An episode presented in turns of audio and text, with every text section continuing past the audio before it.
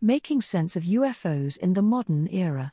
On the heels of the shooting down of a Chinese balloon suspected of spying on the US, American fighter jets have shot down three additional objects in or near US airspace.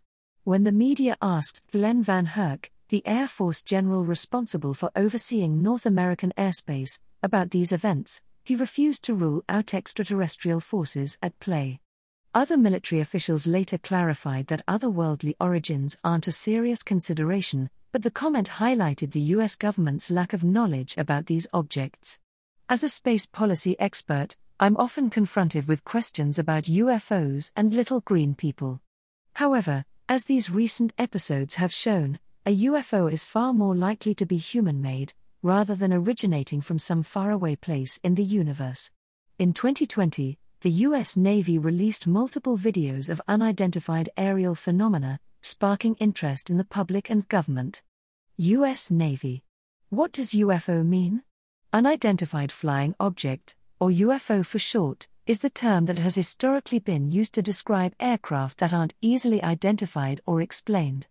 The modern UFO craze in the US dates to the late 1940s and early 1950s, coinciding with the development of new technology like rockets and missiles. Today, the US government uses the phrase unidentified aerial phenomena, or UAPs. This change is partially to try to disassociate the term from science fiction aliens. The term also encourages greater scientific study and reflects the fact that many of these objects end up being strange atmospheric phenomenon or tricks of camera equipment. Taking a serious look. There are thousands of unconfirmed UAP sightings by the public each year, but until recently there was no formal way for the US to track these sightings. That lack of interest began to change in 2020 when the Pentagon officially released three videos taken from the cockpits of fighter jets showing unidentified objects moving in mysterious ways. The following year, in 2021, Congress mandated the creation of an assessment on UAPs.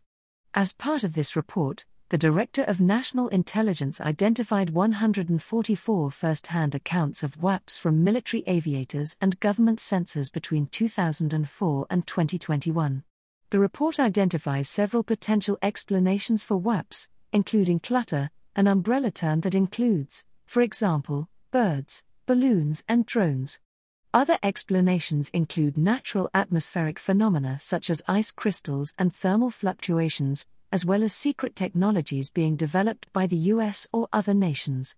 It is this last category that has drawn attention, with the US military shooting down a number of balloons and unidentified objects in the last week.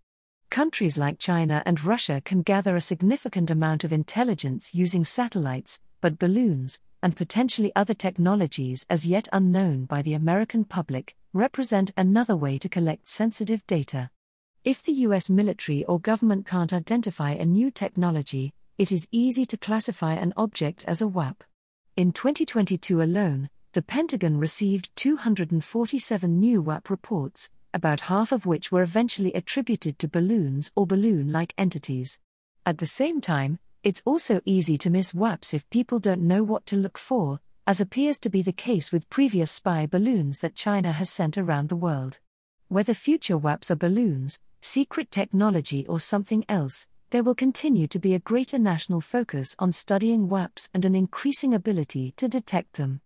It is likely that reports will continue to pour in and US aircraft will keep tracking them down.